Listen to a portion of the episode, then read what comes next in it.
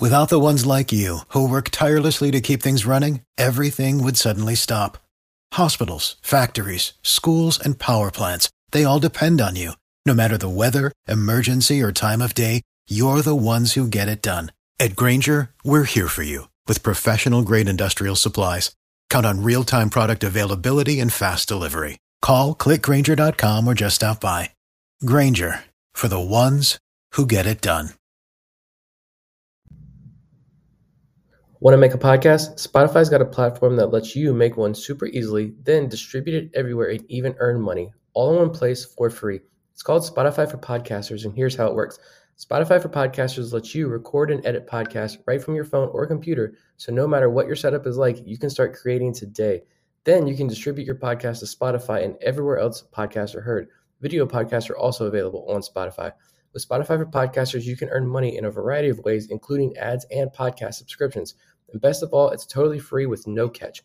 Ever since we discovered Spotify for Podcasters, we feel like having options like video podcasts and Q&A lets us be more creative on another level. I highly recommend you give it a try. Download the Spotify for Podcasters app or go to www.spotify.com slash podcasters to get started. Welcome into The Verge, a show which covers the Baltimore Orioles minor leagues. The Verge is part of BSL Radio. Baltimore Sports and Life is dedicated to analysis and discussion on the Orioles, Baltimore Ravens, and the University of Maryland. The site has a team of writers providing coverage of those teams and houses live streaming content weekly. Join the conversations at the message board, like BSL on Facebook, and follow BSL on Twitter. On Twitter. Welcome to On the Verge, coming to you on a day that Orioles history was made. May 5th, 2021, John Means throws a no hitter against the Seattle Mariners in Seattle in an excellent start. Uh, nine shutout innings, 12 strikeouts, and the Orioles come away with a 6 0 win. So we're going to get into Means' historic performance. Uh, but we are, are also a minor league podcast, and we are going to get into the minor league opening day as well, which took place yesterday and have our early reaction on some of the standout performances, including uh, starts by DL Hall and Grayson Rodriguez, um, as well as the home run by Gunnar Henderson that, uh, if you're like me, you've been watching on a continuous loop since yesterday. So on the verge, uh, Zach Spedden here, along with Bob Phelan and Nick Stevens, as always. And we'll be breaking that down tonight. But first, on the verge is brought to you courtesy of Mercer Floor and Home Carpet One. Mercer is a third generation family business. that was established in 1959. It is located on Main Street in beautiful historic downtown Westminster, Maryland. For all of your flooring needs, think Mercer. So John Means has been off to an excellent start in 2021, and that got even better today as he threw a no hitter against the Seattle Mariners. Uh, nine innings, no hits, no runs, no walks, 12 strikeouts. Um, so Means coming down with what I would have to guess is probably one of the single best starts in Orioles history, if not the best, in that win over the Mariners. The first time any Oriole has thrown a no hitter since 1990. That was a combined no hitter. The last person to throw a no hitter on their own in an Orioles uniform was Jim Palmer back in 1969. So you have to go a long way back uh, to find the last time that this happened in Orioles history that a pitcher completed a no hitter from start to finish. Uh, so, Bob, uh, just your reaction to this.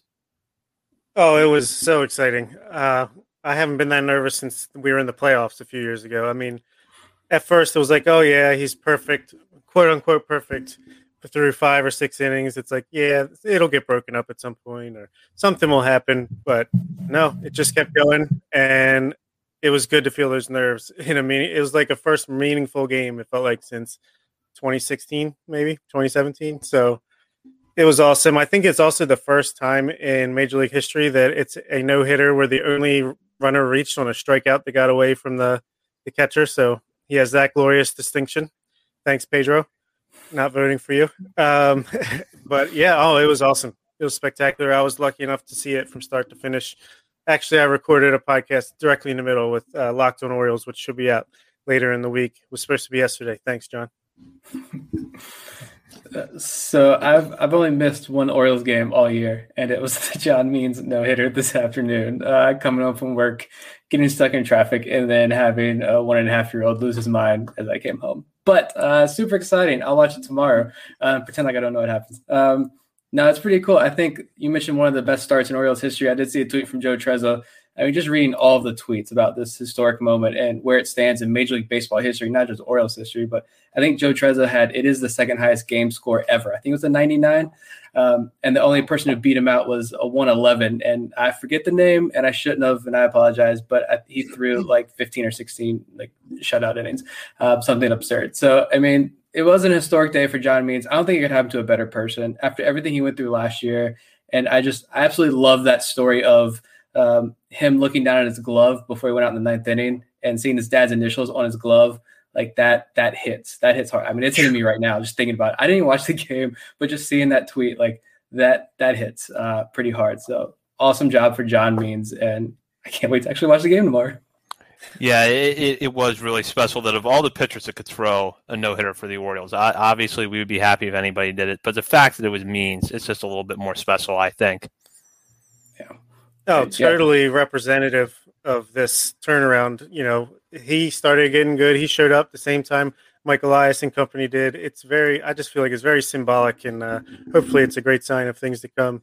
I guess he was uh, reading the Ace debate on Twitter, so he put an end to that. Yeah. And I don't, I don't think that his story gets told enough. I mean, Orioles fans, we know it and we bring it up all the time. But even then, like, I don't think people truly understand. I mean, how close this guy was to quitting. And I remember when he was in the minor leagues, uh, specifically when he was in Bowie, and I mean, his starts were just meh. I mean, he was another guy. He was a, a four or five back end starter in a double A rotation. Um, he might give you five, six innings and give, give up four or five runs and it'd be an okay start, but nothing memorable really. And now look at him. He's an all star. He's got no hitter. Maybe that extension's coming. Who knows? let's hope. Maybe a Cy Young. don't roll it out right now. It's the start he's on. I, I would not be shocked to see uh, his name come up in Cy Young races if he continues this. Um, so just to throw out some facts and figures, this was the first Orioles no hitter since 1991. Uh, the Orioles defeated the A's on July 13th of that year with a combined no hitter from Bob Milacki, Mike Flanagan, Mark Williamson, and Greg Olson. Uh, the Joe tweet, tweet that Nick mentioned. The 99 game score is tied with Mike Flanagan's start on August 15th, 1979, for the second best since the team moved to Baltimore in 1954. The highest was 111 from Jerry Walker on September 11th, 1959, when he threw 16 shutout innings. So good stats there from Joe Trezza.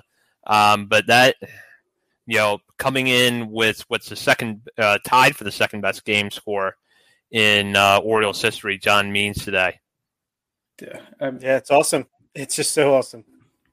Yeah, and I should throw this out there too because we've now seen the Mariners quite a bit, and this is the last time actually we're going to see the Mariners this year, I believe. Um, but that's not a slouch of a lineup. There's some good hitters in there.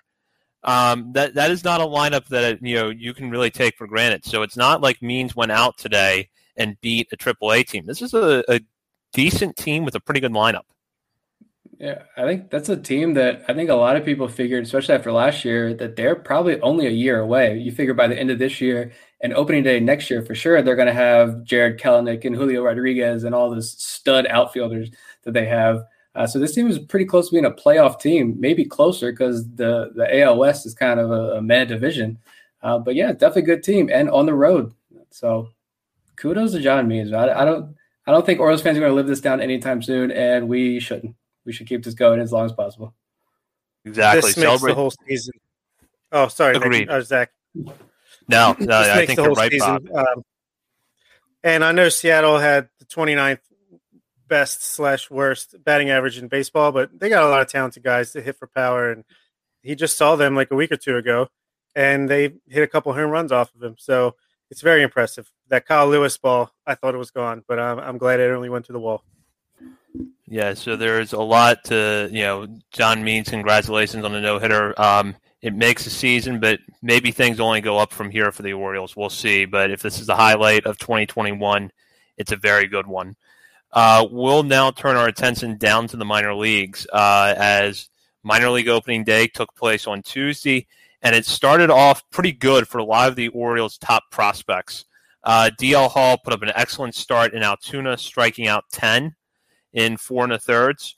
Uh, Grayson Rodriguez getting off to a good debut at Aberdeen as well.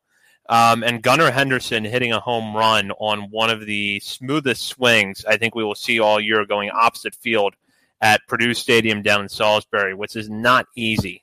Um, so we'll get into some of the highlights from the minor leagues, the start of the minor league season now. And currently, as we're recording this, Delmarva and Salem are resuming a game that was suspended on Tuesday night.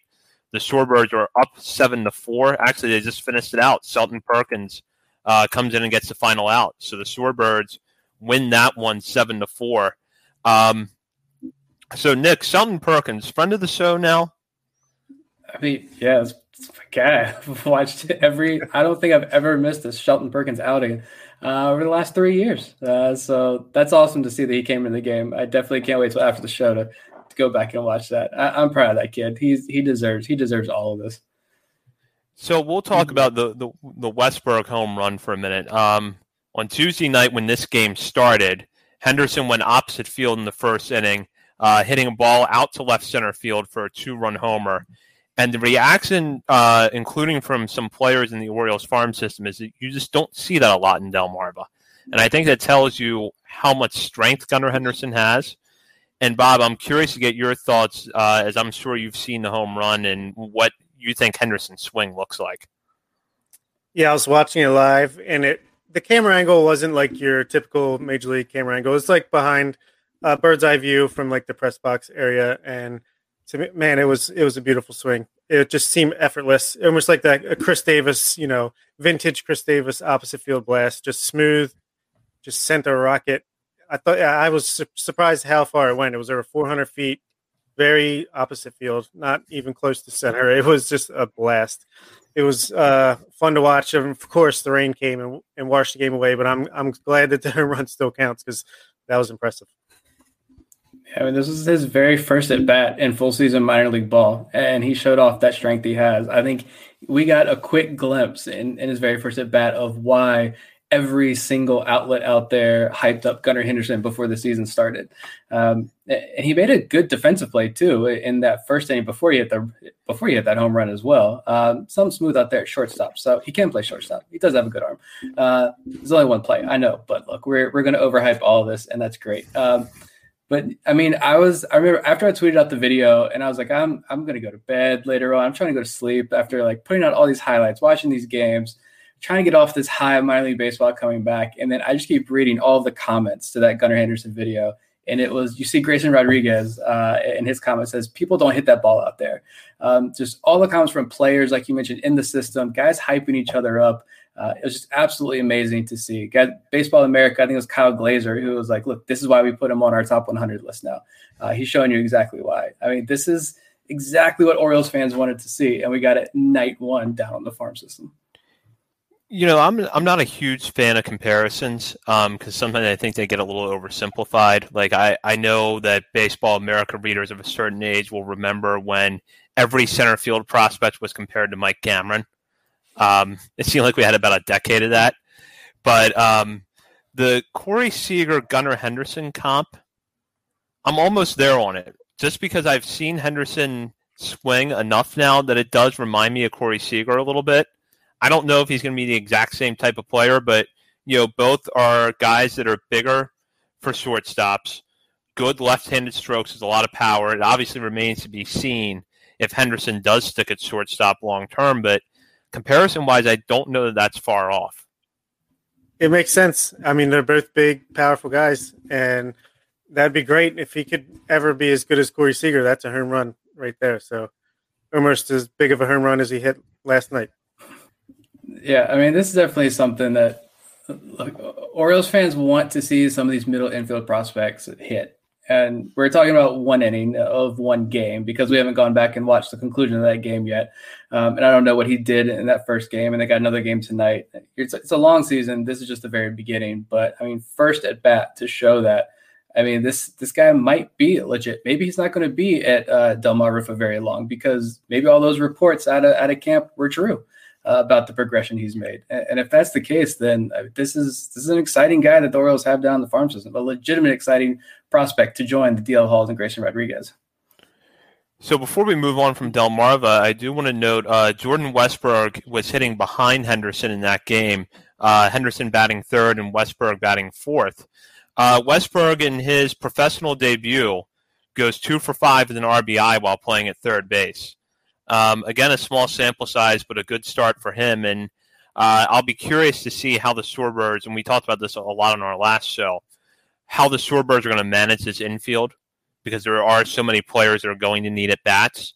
But I'll be interested to see how Westburg looks at third base if they give him an extended trial there.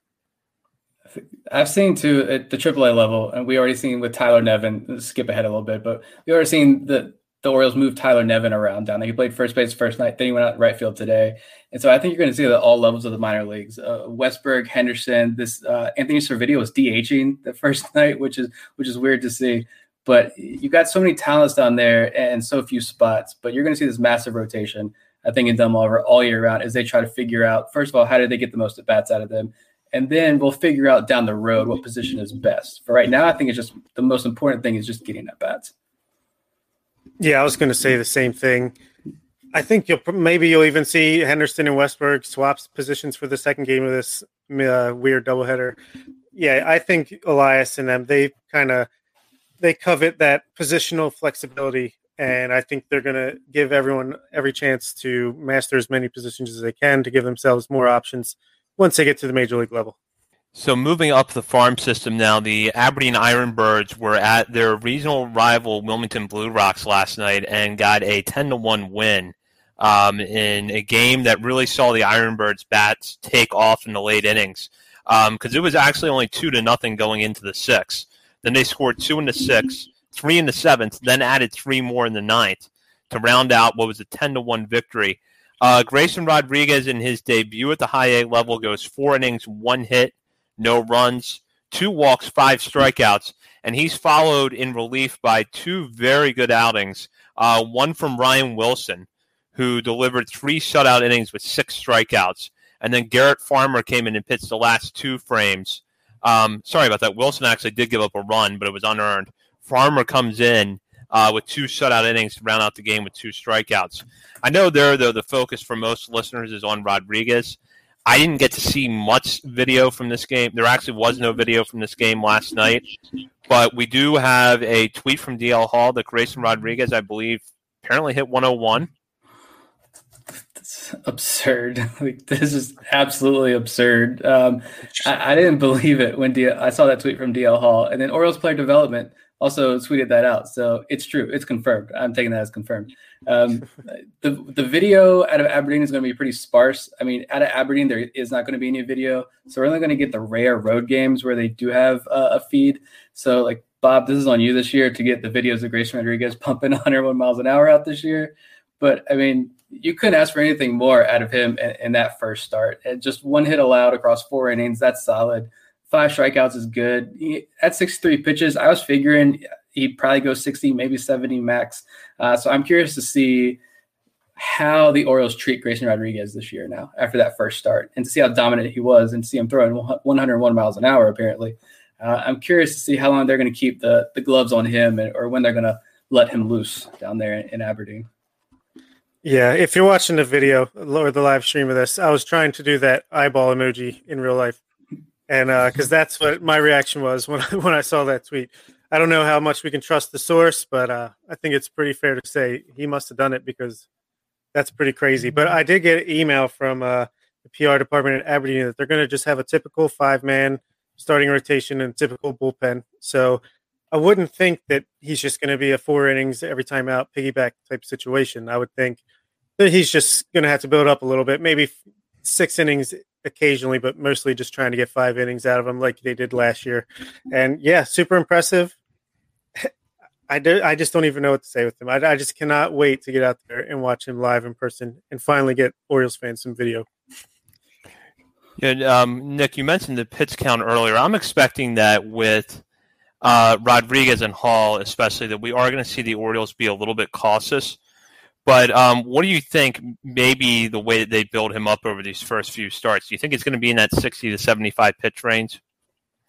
I'd probably say yeah, just because the other thing too that keeps creeping in your mind, and and I know I've heard other people kind of debate this, especially like all year, going from 60 games to 162 games at the pro level, and then the minor league going from alt site, you know, not no real games, scrimmages, controlled environments to these real minor league games in real environments with fans, weather conditions. It's raining everywhere at, at all these sites now. It seems like for the Orioles, and, and so, but at the end, the, the debate being, you know, do you just let guys go out there and throw? These are professional pitchers; they're used to it. Maybe their arms are fresh at this point after a year of of not pitching, uh, versus hold them back, kind of kind of baby them a little bit so they don't get hurt. But then what we've seen is just massive amounts of injuries this year.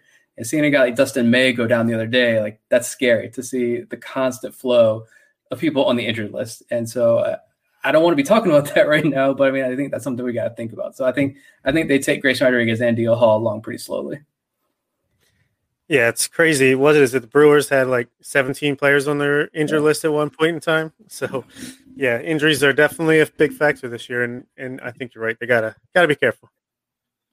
Yeah, so a couple of offensive highlights there from Aberdeen.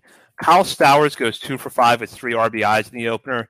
Joey Ortiz, who we've heard some hype uh, from the Orioles about coming into this season, got off to a big debut, going three for five out of the cleanup spot.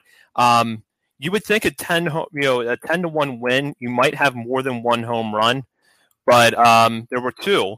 So Rizer hits one in the sixth, and Stowers hits one in the seventh. Um, so overall, an impressive night for the Ironbirds. 11 hits. So a good start for that lineup, especially for Kyle Stowers, Joey Ortiz, and Johnny Rizer. Absolutely. I, I mentioned on our hitter preview that you know I want to see that outfield group of Rizer, Stowers, and Zach Watson which one of those guys is going to step up this year and, and, take the lead in that outfield and then kind of cement themselves on this prospect list? I know Johnny Rizer is not a top 30 guy, uh, but can he force his way into that conversation? More so looking at Zach Watson and Kyle Stowers. Uh, and Stowers didn't strike out last night as well. So he's off on the right foot. That's something important to say. So one game. Yeah, I was just going to say, oh, sure, sure. Yeah. I was just going to say that it's cool. I feel like these guys, I feel like I'm repeating myself because I said a lot of this stuff on the Locked On Orioles podcast. If anyone's going to listen to that, but uh, it's just so cool that they were drafted together. They've pretty much played together every stop along the way. They're starting the season at Aberdeen in High A together, and I feel like that competitiveness between them is going to help things a little bit. They all did something in that game last night. Watson had a single and a stolen base. Stowers crushed one and had a single, and then obviously Rizer had a couple extra base hits. So it's just great. I think these guys, neither, none of them are on my personal top 30 list, but all three of them could force their way onto it by the end of the season, depending on how things go. Yeah, Rizer was a guy who back in 2019 drew a lot of interest because after getting drafted out of TCU, he slashed 308, 365, 465, so batting average on base, slugging percentage in 63 games between Aberdeen and Delmarva. Um, and his batting average actually went up a little bit with the move to Delmarva.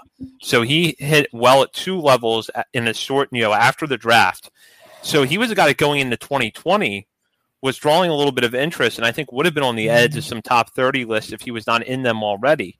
But then, you know, we saw what happened with 2020, and I don't know that Rizer was completely forgotten about, but it was also not a name that was necessarily at the forefront of my mind coming into this year as a top 30 prospect. Yet the performance he put up in 2019, I think got close to putting him in that conversation. I'm curious though if he's an advanced college bat too. From is he at TCU? I, I think he is. Yes. Um, so yeah, he's got that uh, advanced pedigree, and I think he has a really high floor. But I'm not sure how much more he has, like as far as development, how much more the Orioles going to get out of him. Which I'm not saying he's a bad player; he's a solid player right now. Uh, but this could be a, a, guy who's really good that you want to keep around in your AAA system for a long time. Uh, once once he gets to that level, and that if you need an emergency outfielder, this guy who can play defense. He's got speed, and you know he can hit a little bit too. So he, he's a perfect guy to, to fill in in emergencies and have around. Yeah, he's absolutely a player that he's going to serve his purpose. He might be a little bit more towards the organizational player type of deal, but he's definitely a solid one to have. And who knows, maybe if he just continues to rake, he'll eventually get his chance to do it at the major league level. So Aberdeen is playing Wilmington right now in the second game of their series, and I'll r- rattle off this highlight as they're up two to one um, in the top of the seventh. This was a professional ga- debut for Garrett Stallings, who goes five innings, six hits, one run. It was earned, no walks, and four strikeouts. So an excellent start to the season for Garrett Stallings. Yeah, I'm super excited to see him pitch this year there's got to be a reason they targeted him in that Iglesias trade, the scouting that they were doing at the alternate site. Obviously, we've heard about his increased velocity over the offseason and his vaunted control that he had at Tennessee. And he showed that here with five innings and no walks and four strikeouts. I mean, you'll take that every time. So, and he had to be nervous. I mean, it's been two years since he was drafted and he's just now making his like a professional debut. That's got to be crazy. But yeah, good for him. And I hope he keeps it up and makes his way to Bowie at some point this season. Yeah, we're seeing all these Angels guys now. We saw Zach Peek last night down in Delmarva for like two innings.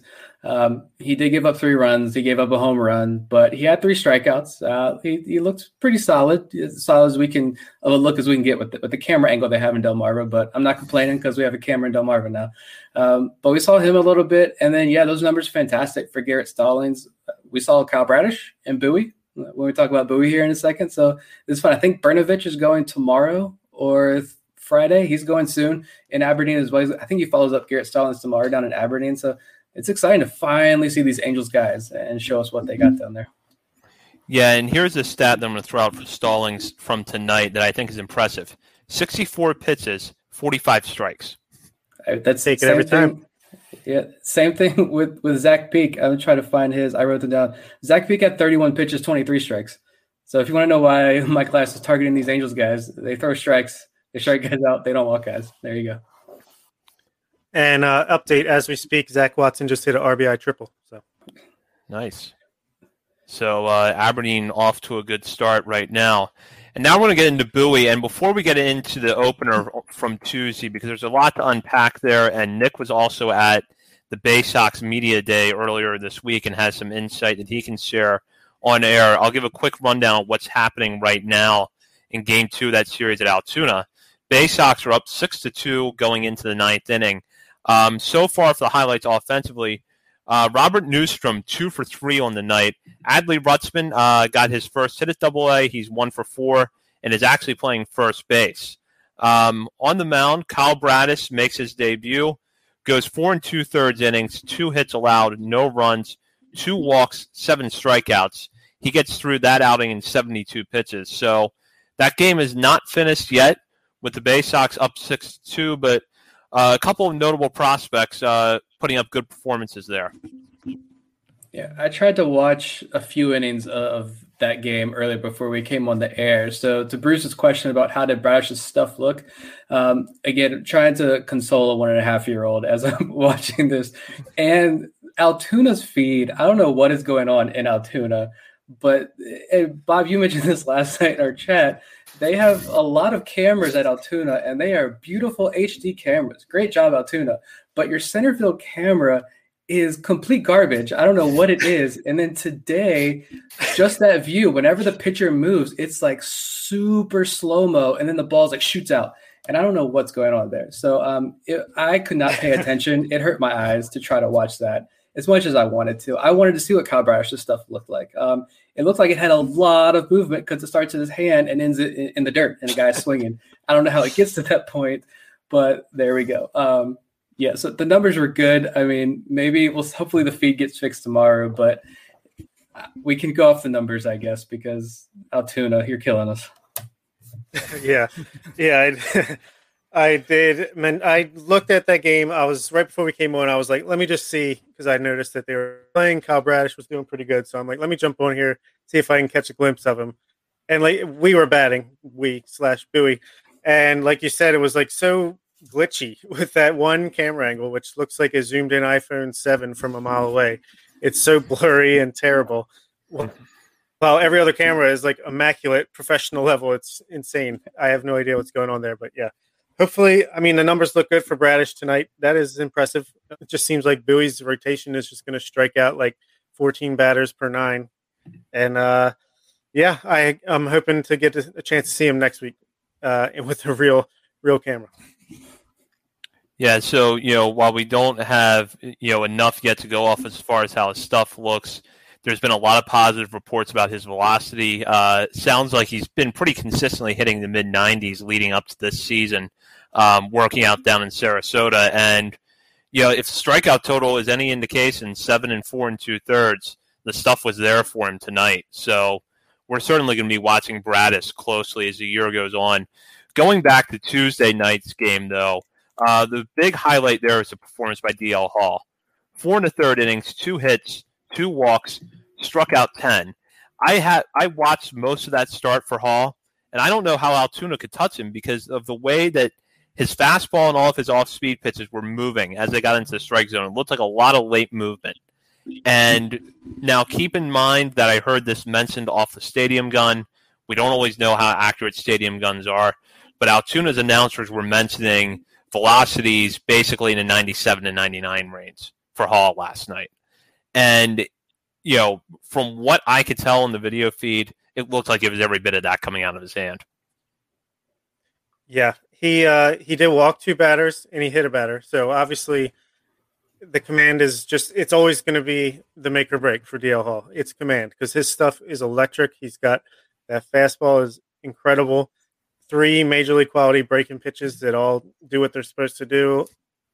Sky's the limit with him. It all all comes down to command. He is so impressive. It's hard to see him stay at Bowie if he's going to pitch like this every time out. He can't be sticking around at Bowie for too long he was sensational.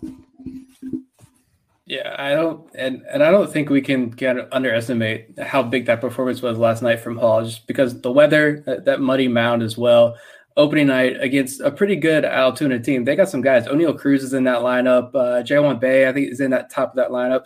It's a solid Pittsburgh uh, minor league lineup down there. But I mean, I, I, was was that Tuesday, Monday? I don't know which day it was. I think it was Monday. Um, I did attend the, the preseason Zoom call, and it had uh, Bowie Bay Sox manager Buck Britton was on there. Adley Rutschman hopped on, DL Hall hopped on, but Buck Britton said that pitching is going to be the backbone of this roster for Bowie, and right now they're showing that with Hall's starts and Bradish's start. Uh, and I want to talk about another pitcher in Bowie too at, at the end of this, but um, I mean, he mentioned that DL Hall was. He said his quote was, "This guy's becoming a polished pitcher. He's commanding the ball much better now." Uh, he used one word to describe his spring uh, training, and he said, said dominant, that he's got control of all four of his pitches. Um, Adley Rutschman had huge, huge, huge praise talk uh, for DL Hall as well. And then when Hall came on, he said, I probably only walked three guys all spring. And for DL Hall to say that, a guy who across his career is walking almost five per game, like I know that's spring training, but that's still huge. And so I know there's a lot of, okay, but let's see that in a game he comes out opening night and he shows that in a game, uh, that command that he has. Like, yeah, the curveball always wasn't super tight and sharp. Uh, he, like Bob mentioned, he did hit a guy, he did walk two batters, but he struck out 10, which I think tied a career high or was a career high.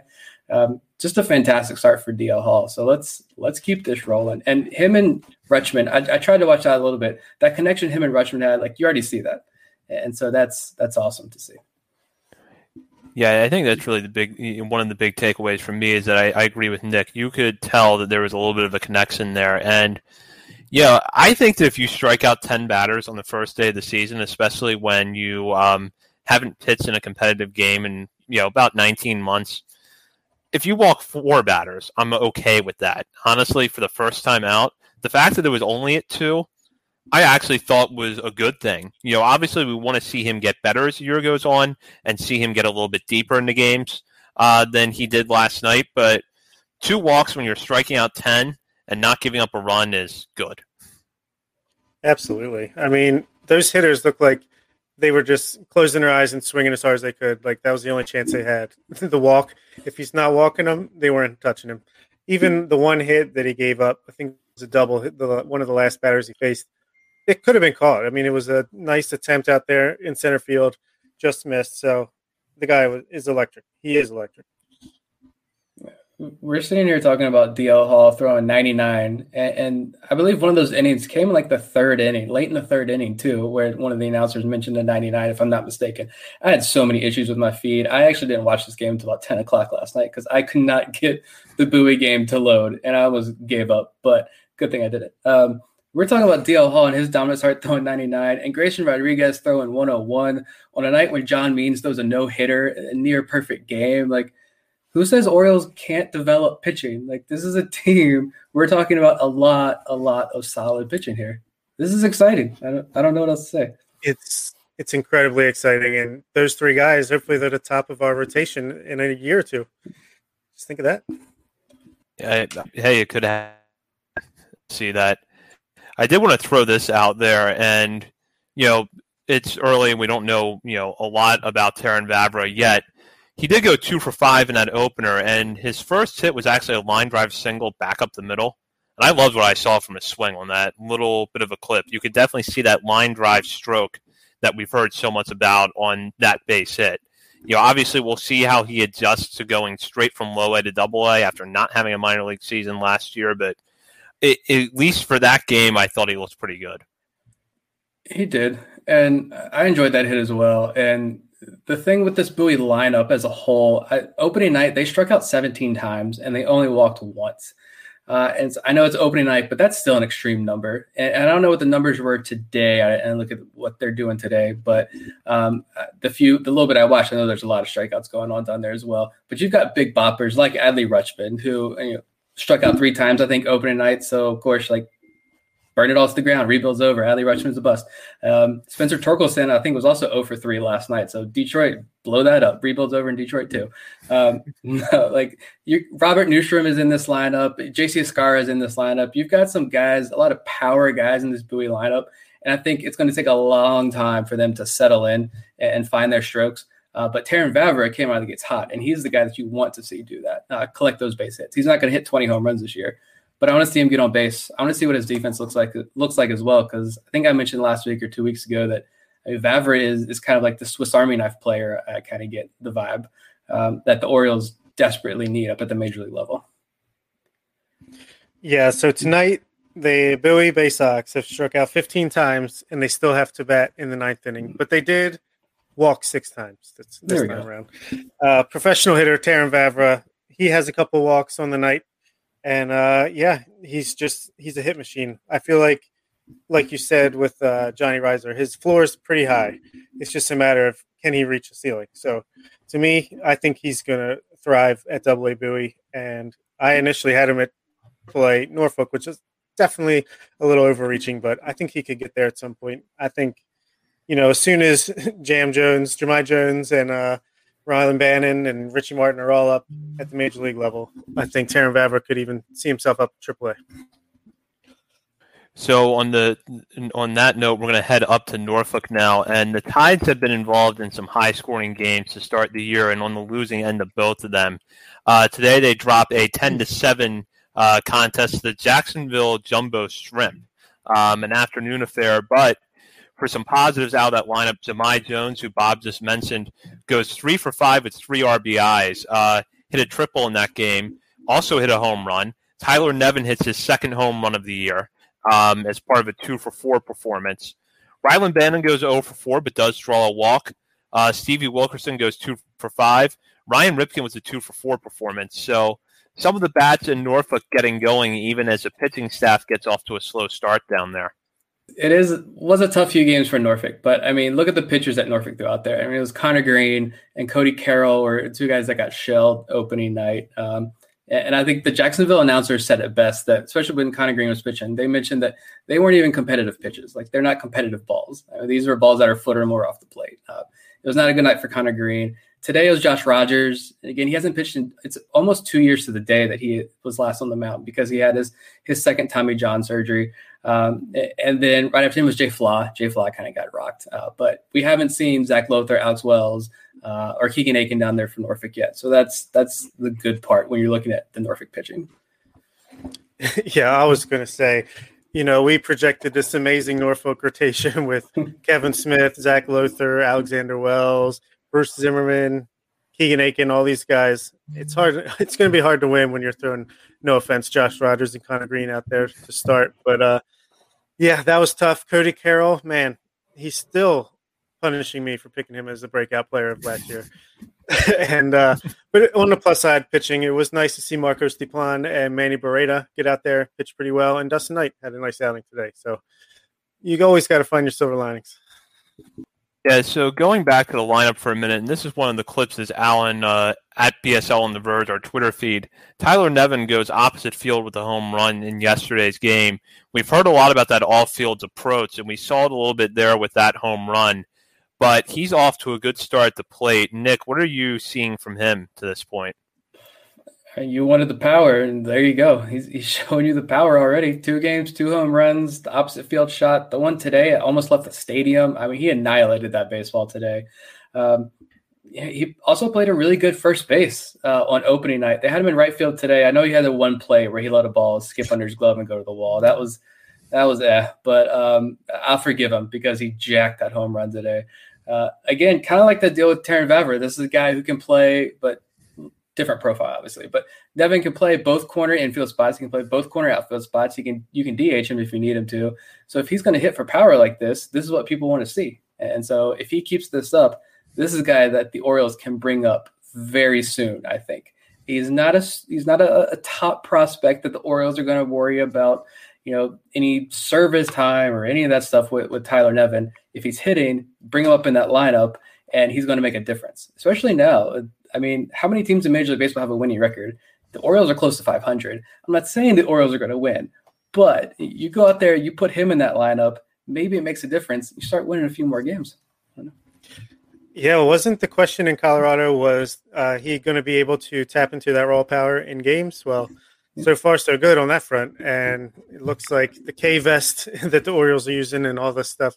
Maybe they got to him. I mean, it's still early; you never know, but he just looks the part up there. He looks just like a big major league ball player standing in the plate, and he's off to a hot start. Couldn't ask for better. Maybe uh, we were all a little underrating of him, at least me, when we were making our top 30 prospect list because he is coming out hot. Yeah, I, I, definitely think there's a possibility we're going to look back on this um, in a few months and think we did underrate him. You know, back when we had our predictions, so I actually picked Nevin as a guy that I thought would graduate this year because of the fact that you can move him around a little bit. And as we've seen this year, the Orioles have had to go to their outfield to their minor leagues for outfield help, even though they seemingly had so much of it at the major league level at the beginning of the year. Now, obviously, we're all hoping for a prolonged stretch where you have a healthy outfield of Austin Hays, Cedric Mullins, and Anthony Santander at the major league level. Um, and if the Orioles can stick around 500 until they get to that point, we'll see what they do after that. But I still think you're going to need some reinforcement from the minor leagues. And I think the fact that Nevin has always been a guy that has generally had a sound plate approach where he can draw a lot of walks and he you can move him around the different spots in the field, both corner infield spots, both corner outfield spots. Um, I have to give him a shot to get some extended major league time this year, especially if he keeps hitting like this. No doubt. I was just gonna say, yeah, you got like Pat because he's on fire right now over the last few games. But look at the guys that the Orioles are running out there right now, especially if Mancini gets traded, something like that. It it's gonna be Tyler Nevin time. Can we talk about the guy in the Norfolk roster that needs to be called up tomorrow, though? Uh, Richie Martin. No, I'm joking. Jahmai Jones. Richie Martin did have a good play, though. Uh, I tweeted that video out. He had a really good defensive highlight today. He went deep to his right, back into the outfield grass, got it across the diamond to Tyler Nevin at first base. Nevin made a great stretch. Martin's had a couple really good defensive plays already in these first two games. He had a hit today, I think, in the first inning, eh, but then he got picked off first base. He got caught stealing, uh, which okay. Um, but no, uh, Jahmai Jones. I mean, today his numbers. He went three for five today with a home run, two triples, three RBIs, two runs. Uh, he had a fantastic day. I mean, I don't know what else we're getting really excited about Grayson Rodriguez, and we didn't even watch that outing. We watched DL Hall. We get even more excited about the future, which I, like we have a right to. It's been almost two years since we watched, since we watched minor league baseball. We're excited about all these performances, but Jahmai Jones, on a serious note, needs to be called up tomorrow because he has nothing left to prove in the minor leagues. At worst, again, this also isn't a guy who I think you're looking at as a future yeah, All Star second agree. baseman gonna say, uh, yeah, he was killing it at the alternate site at those little games scrimmages they had with the Nationals, and I mean, even last night, I feel like he crushed a ball that just missed. He just got under it. It was like warning track power, and I think he thought it, it was going to go out. Uh, he was a little frustrated, but man, he's all over the ball right now. I know, you know, he doesn't have the most sustained success at the upper minor league levels, but clearly he's doing something right right now. So I agree. He should be up yesterday. Yeah, this is someone who early in his earlier in his career was actually considered a top 100 prospect. Um, you know, granted, it was on the lower end. He was, you know, as Bob mentioned, he wasn't able to sustain some of that success. But this is someone who has been seen as having some upside for a while. Um, he looked good over a very, very small run with the Angels last summer. Um, and so far, with what we've seen at the alternate site, or what we, you know, the numbers we've got now, at the alternate site, what we're seeing in Norfolk now, and even a little bit we saw in spring training, the bat to me looks pretty good. And I just went back and I watched that triple from today. Um, hits that out to kind of center, right center field, gets around the bases quickly. Um, you know, you love that sort of athleticism, and that's not something the Orioles necessarily have with their middle infield depth, especially at the higher levels in the minor leagues. So I would be really curious to see if no one steps up and really claims this job, uh, second base at the major league level, which so far no one is. How long do you hold Jahmai Jones down if he continues to hit? Because you know, and I, I think that this is the point that Nick was making. He's not a guy where you're worried about the service time. So if he makes your team better now, and you feel like he is ready for the major leagues, there's really no reason to hold off. There's no long term strategy to keeping him down there. The Orioles are off on tomorrow, Thursday. I think what we're home against Boston, or are we in Boston after that? Home. Okay, I want him in Baltimore on Friday. I mean, the, the, argument for promoting Jahmai Jones is Ramon Urias, uh, Rio Ruiz, and Pat Valaika. I had to remember Rio Ruiz's name because I don't, I don't, even care. I don't watch their bats. I don't watch them play the field. I just don't care anymore. Like Rio Ruiz, sure he's a great guy. Love the hair last year, but that's gone. And uh, I appreciate. I know. not have cut it. I appreciate that every time he's at his worst and someone steps up. Jahmai Jones hits a home run and two triples today, and Rio Ruiz says, "I'm going to get myself a base hit." He always does that. He always falls for it. He's the X that says, "I'm going to do better this time." Uh, guess what? He's the same person. So just drop him already. No one wants to watch Pat Valaika play second base. I don't know why we're talking about the major league roster anymore. Uh, get rid of all of them. Bring up Jahmai Jones. It's time. It's done. Yeah, that's a great comparison. There are plenty of dead fish in the sea. well, on that note, we're now going to go to our listener contest, which uh, had a conclusion since our last show on Friday. And uh, Nick, uh, who was the winner of our free tickets promotion? Yeah, shout out at Cousin Smith on Twitter. Uh, you retweeted our tweets. He followed us on Instagram, so I had a couple entries. He was the random winner that I picked. Um, and yeah, he chose next Thursday, I think May 13th. He's going to be at Bowie checking out a game on us. So hopefully you enjoy the game and get to see an Adley Rutschman home run. Good chance he gets to see a, a good starting pitcher as well. Yeah, exactly. So keep an eye out uh, on our social media channels, uh, in particular on Twitter at BSL on the Verge. Um, in addition, be sure to check in over at BaltimoreSportsAndLife.com, where we'll have regular articles. Bob just had his latest three up, three down piece on Monday, and I have a story up uh, earlier this week looking at some of the questions for the Orioles minor league system as kind of a preview piece. Um, and we'll also be on the message board over there, especially in the minor league section. So be sure to join in there as well. And before we sign off uh, for this episode, we want to discuss what we're looking forward to seeing over the next week. And I'll start with Bob on this one. Yeah, there's a lot that I'm looking forward to.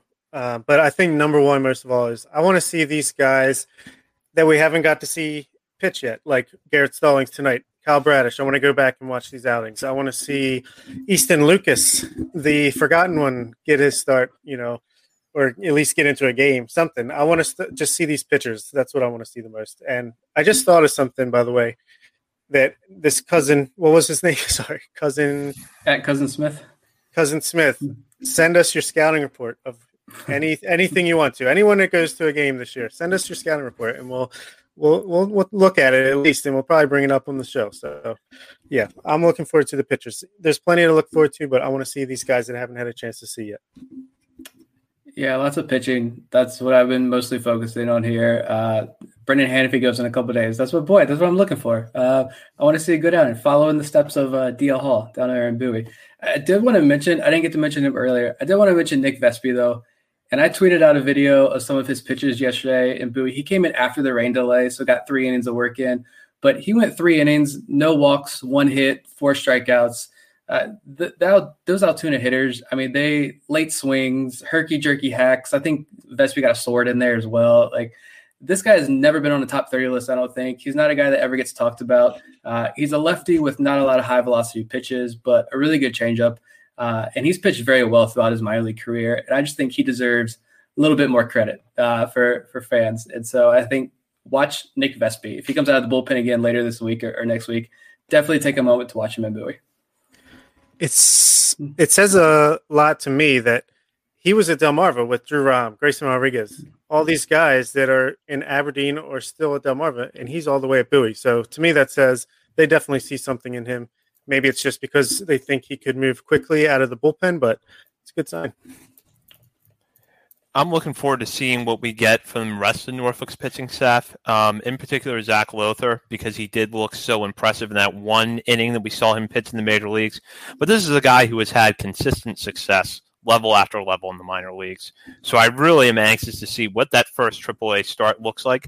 I want to see what Alexander Wells does, and I want to see if Keegan Akin is able to get over some of the struggles that we saw in spring training, um, and hopefully get back to the major leagues before too long. So really, the those three guys to see what they could do, especially Lowther, is really what I'm looking forward to. Is what do we see from Norfolk's pitching staff over the next week or so?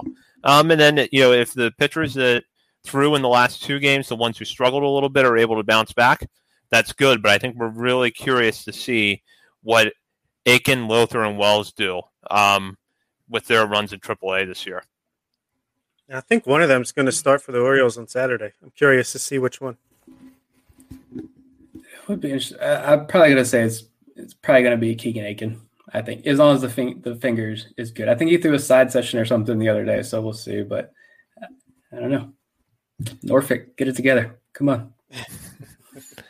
well, we'll have plenty of reaction to whatever does happen over the next week on our next show. Um, in the meantime, please be sure to follow us on Twitter at BSL on the Verge. Um, not just to get updates about the podcast, but also uh, video highlights from what's going on in the Orioles minor league system, as well as some stats we find notable we want to share. And continue to check in on BaltimoreSportsAndLife.com for the latest Orioles Ravens college sports and professional soccer coverage. Uh, for Bob Phil and Nick Stevens, this is Zach Spedden. You've been listening to On the Verge. For the ones who work hard to ensure their crew can always go the extra mile, and the ones who get in early so everyone can go home on time, there's Grainger, offering professional grade supplies backed by product experts so you can quickly and easily find what you need. Plus, you can count on access to a committed team ready to go the extra mile for you. Call Click Grainger.com or just stop by. Grainger, for the ones who get it done.